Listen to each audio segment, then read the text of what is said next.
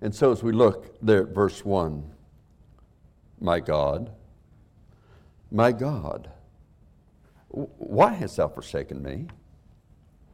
Why art thou so far from helping me and from the words of my roaring? Now, I want you to think of that. Jesus was God in heaven, a spirit who took on human flesh. But, keep it in mind, he had a human body,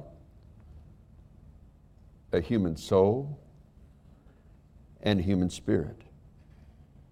So he's feeling the things that you and I would feel on the cross.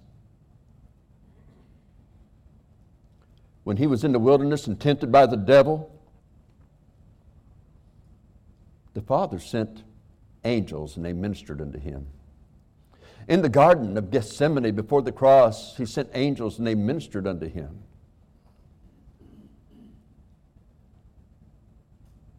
But now, there's no ministering from the Father for the only begotten Son.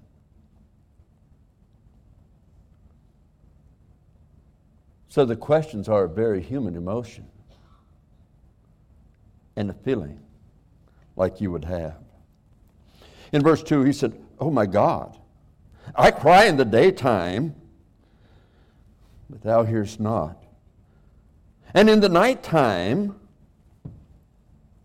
you know, in that darkness when nobody's around, in the night season, and am not silent.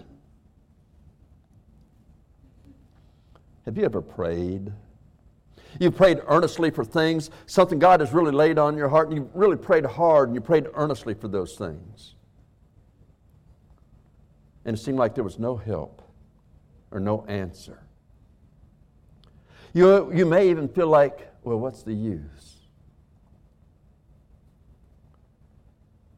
No, Jesus, for the joy that was set before him, endured the cross despising the shame for the joy that was set before him. That's faith. Amen. That is faith. And that is love. The trial of our faith calls on us to trust God, though we don't get the answers we think. Sometimes their answers come years after we've prayed them. Sometimes that answer is no, because my strength is sufficient for thee. And you learn things of the strength of, and wisdom and sufficiency and grace of God that you would have never known otherwise. And this is what he uh, experiences. He says, But thou art holy, O thou that inhabitest the praises of Israel. Psalms 145 17 tells us God is righteous in all his ways and holy in all his works. In other words, what he has allowed to really, it seems to afflict you, he allowed it and he was righteous, and he did it for a holy purpose. And you are trusted with it. To just lean on him, whether you get your answer or not, to lean on him for your day to day strength. He inhabits the praises of Israel. Our fathers trusted in thee they trusted, and thou didst deliver them. They cried unto thee, and were not, and, and were delivered. They trusted in thee, and were not confounded. You know, Satan will do that. He did it with Jesus on the cross. I mean, this, this chapter is that is 100% accurate on all the events of the cross, a thousand years before it ever happened. This, this, this very passage, Satan is there. Oh, he's at the cross. And he's telling Jesus, hey, remember that Old Testament? Remember how people called and Israel got delivered and they go right back into it and they get delivered? Get, go right back into it, get delivered? Oh, they trusted him, they called on him, and the Lord delivered. but nothing's happening for you. Jesus knew what it was to feel all of that. To know that he could have called 12 legions of angels, but had the faith to see the joy that was set before him. I don't understand how it's joy for him to save my soul, but it is. And it's his joy to save your soul and for any who will turn to Him in repentance and faith. So, with that backdrop, we'll I'm really looking at verse 6 this morning, but I want to have a word of prayer, then we get into the message. Father, your love is greater far than tongue or pen could ever tell. But Lord, those are only words. If we don't know them, and act upon it. And receive the love through repentance and faith in Christ Jesus. And as Christians, to walk in obedience to your word, following the great example of faith set by, forward by Christ in human form, who, when he was reviled, reviled not again. And Lord, I pray that you would just, in a special way, speak to every heart, because I can't speak to hearts, I can only relate your word. May the Spirit take this home to each one. In Jesus Christ's name, amen. In Psalms 22 6, as we look at it, he says, but I am a worm, and no man, a reproach of men, and despised of the people. Now, we covered that last week as far as a worm. We told you how they would weave wool together and they'd take the snail eh, eh, and, and take the, the, the snail, the, the worm of it, you might say, and crush it and somehow make the red, the blood, and they would form it as a dye.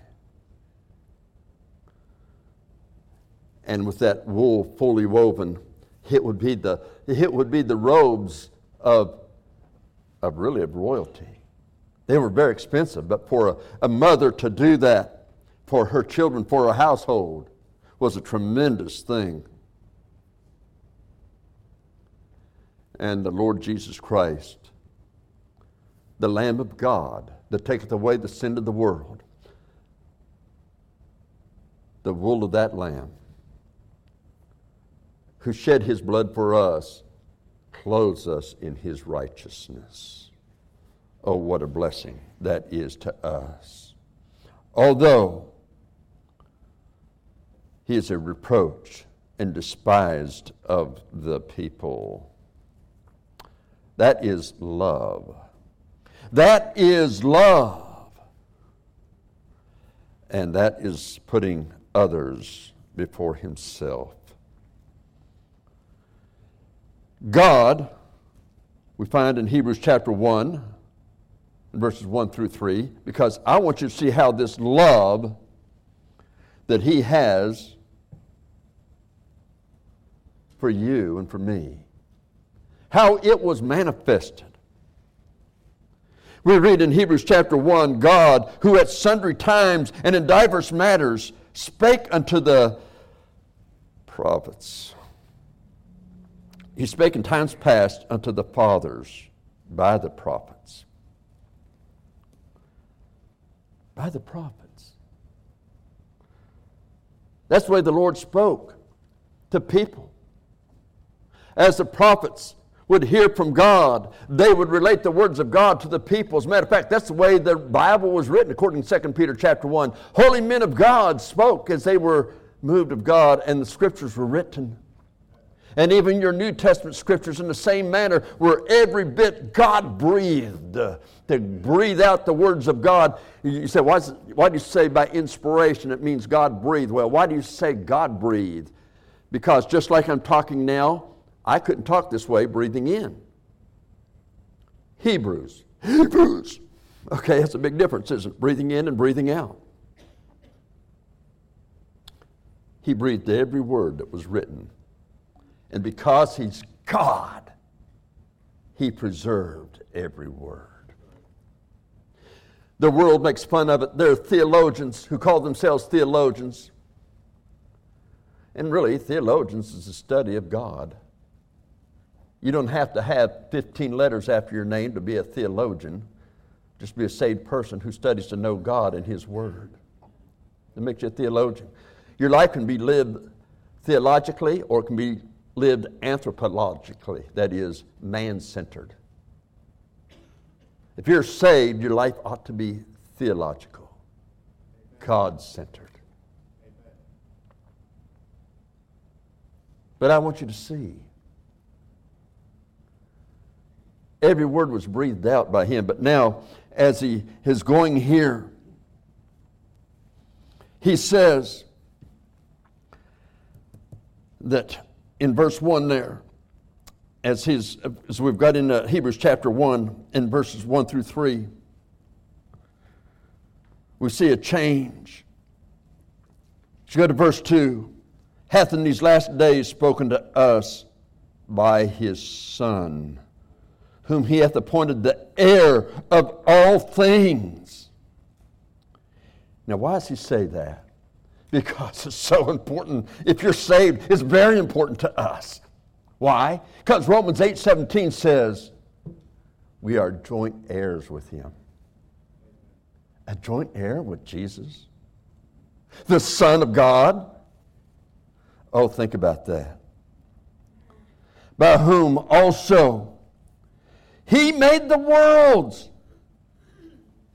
who, being the brightness of his glory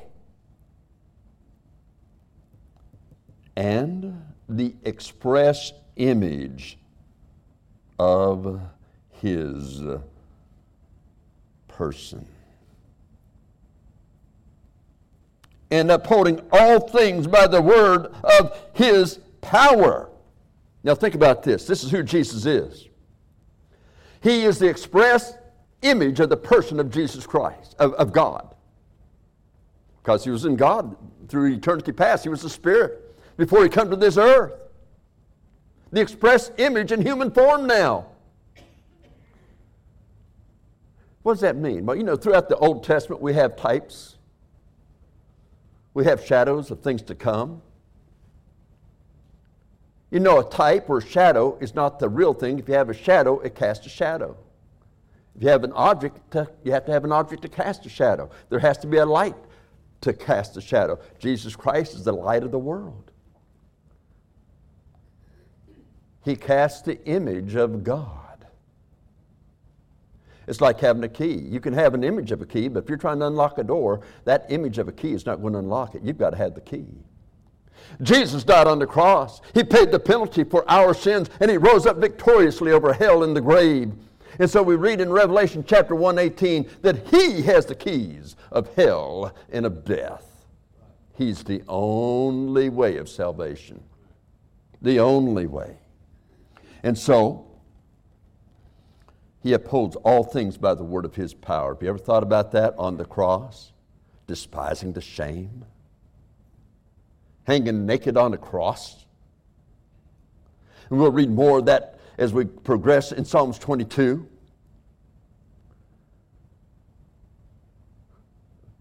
But all things created by the word of his power. You realize he could have called 12 legions of angels at that moment? And really, if he's upholding all things by the word of his power, he didn't even need 12 legions of angels. He could have just spoken, come off the cross.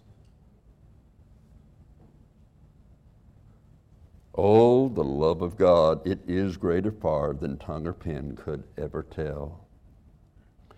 Yes, when He by Himself purged our sins, sat down on the right hand of the majesty on high. Now think of that. When you sat on the right hand in that day, of a king. Put there, you were being put equal with him. Christ was equal with God the Father.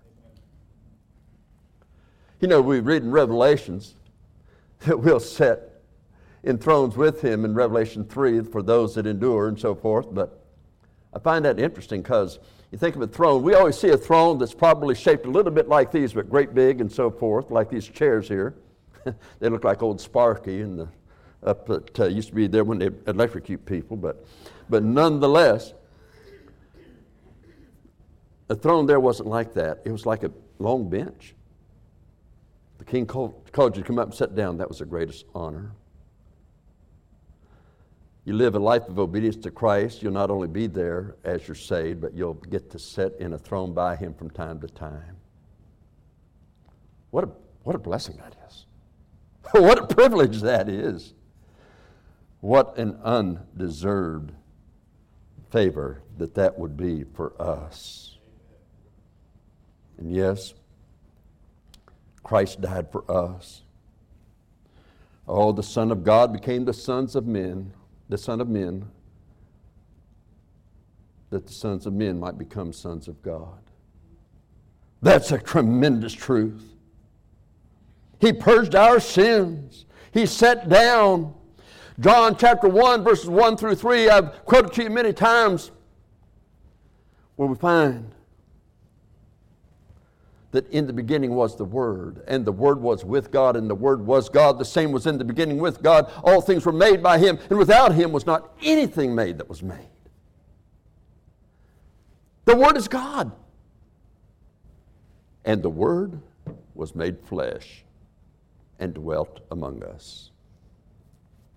John 1, I believe it's verse 17 says, No man has seen God at any time. the only begotten Son dwelleth in the bosom of the Father. He hath declared him. The only way I know God is through the humanity of Jesus Christ who was God come in the flesh. And he came for a purpose to save that which was lost. Oh, the love of God is still greater far. But let's look further at that. In Hebrews chapter 10, verses 3 through 5, I'd looked there at Hebrews chapter 1. Now I want to look at Hebrews chapter 10.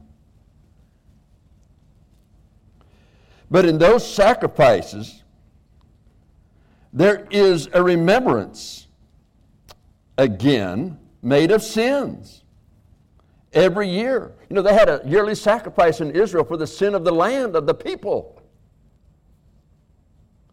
And yet they had to do it again because it doesn't take away sin. For it was not possible that the blood of bulls and of goats should take away sins. Wherefore, when he cometh into the world, he saith, Sacrifice and offering thou wouldest not, but a body hast thou prepared me.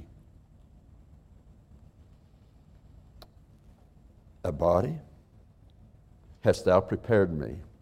You say, What in the world does that mean? A body thou hast prepared me.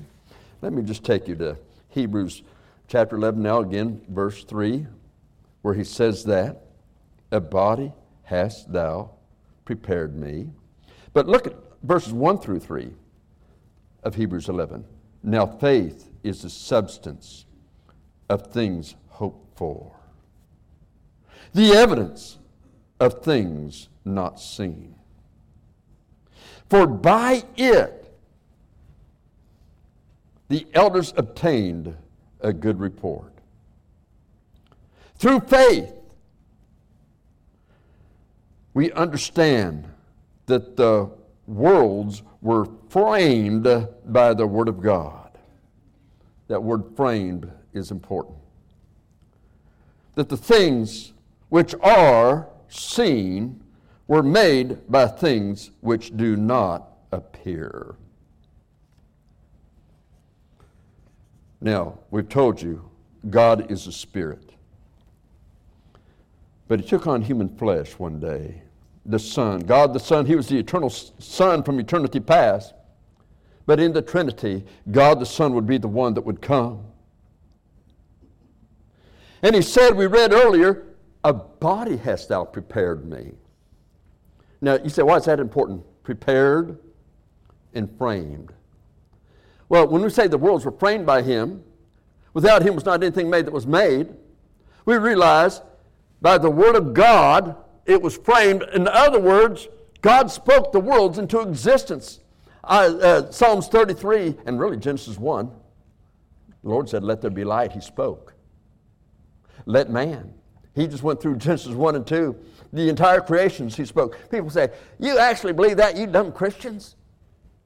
Oh, they want us to believe evolution. These gases came together. Where'd the gases come from? These gases come together and they explode. And the human body, all the animals, the earth, all the planets were formed with the lives that they have on them and the things that they do.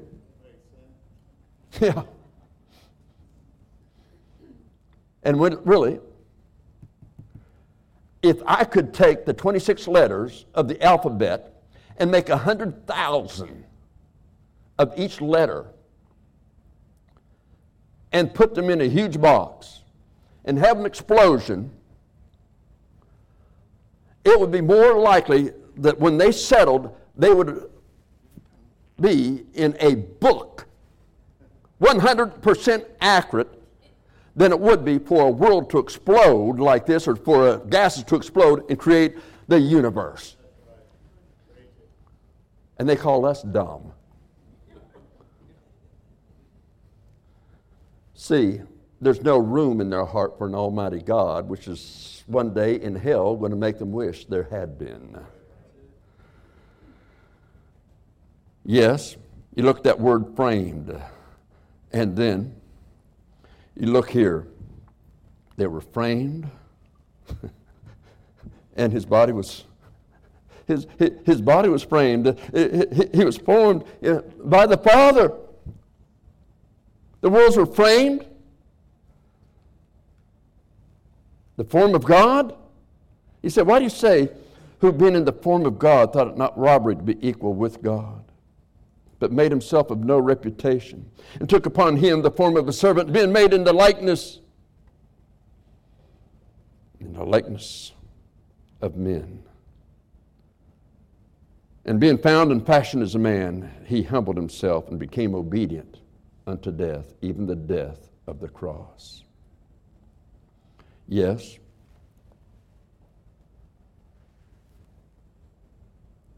In Hebrews chapter 10, we read there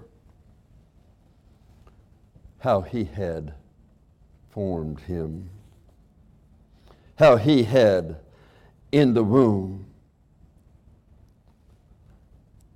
made him. You see, Adam was created of God of the dust of the ground. But for Mary, the Holy Spirit came upon her. Now, look, Mary was not God. She was not a God. But she was the one chosen of God to bear the Holy Son of God. The Holy Spirit came upon her. By the way, the Bible tells us she had other children after Jesus, by the way, by Joseph, not virgin births. But aside from that,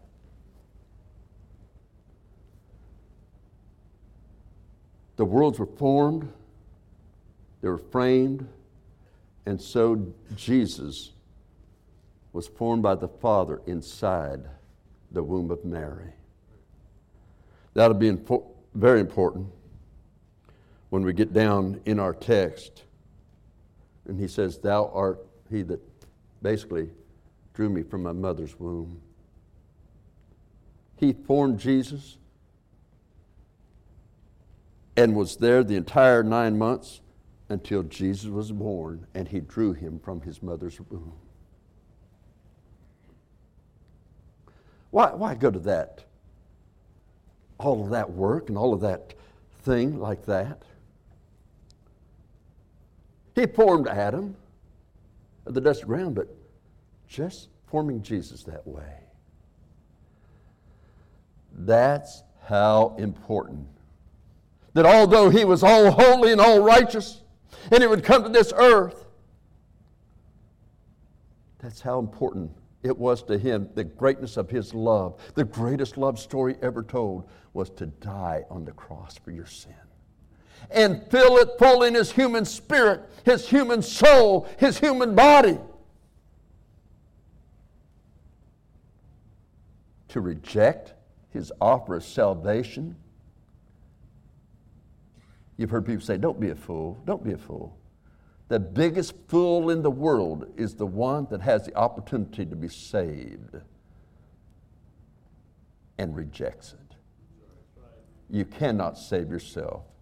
Not by works of righteousness which we have done, but according to His mercy, He saves us. Amen. And my friend, it's this simple Christ died for your sins on the cross.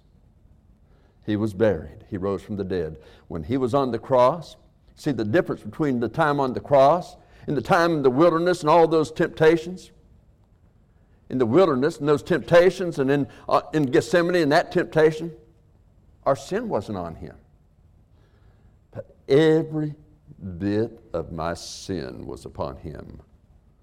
Your sin, the sin of the whole world, the Bible tells us. Not just specific people, all the world. And so, as the song says, Jesus paid it all. All to him I owe. Sin had left a crimson stain, but he washed it white as snow. Have you ever heard people say, Oh, my heart was black with sin? No, it's much worse than that. It was red with sin. Black is not the color of sin, red is. We don't talk about the black light district, we talk about the red light district.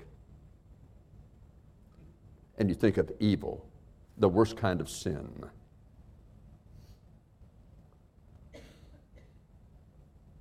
And so the blood of Jesus Christ, the red blood of Jesus Christ cleanses us from all sin. You say, why is sin red and the blood of Jesus Christ red? You know, you can take a red cellophane paper and look at something that is red, that cellophane paper, and it'll look white.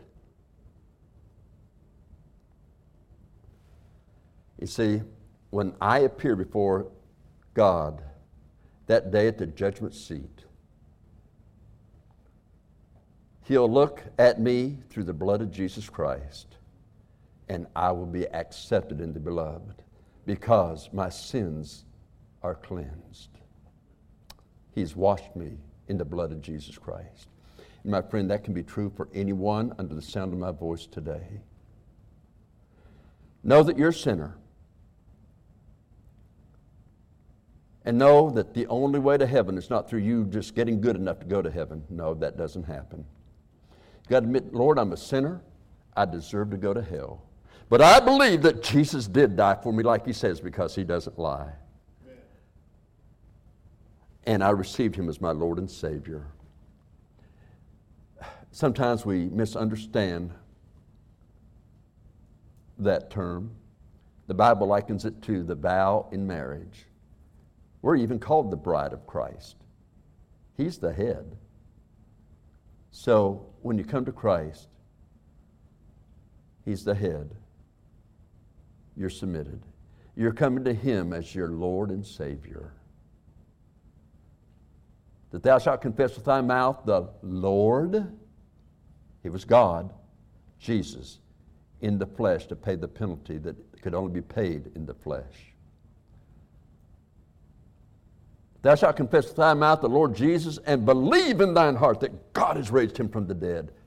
Thou shalt, not thou might be, no, thou shalt be saved. For with the heart man believeth unto righteousness.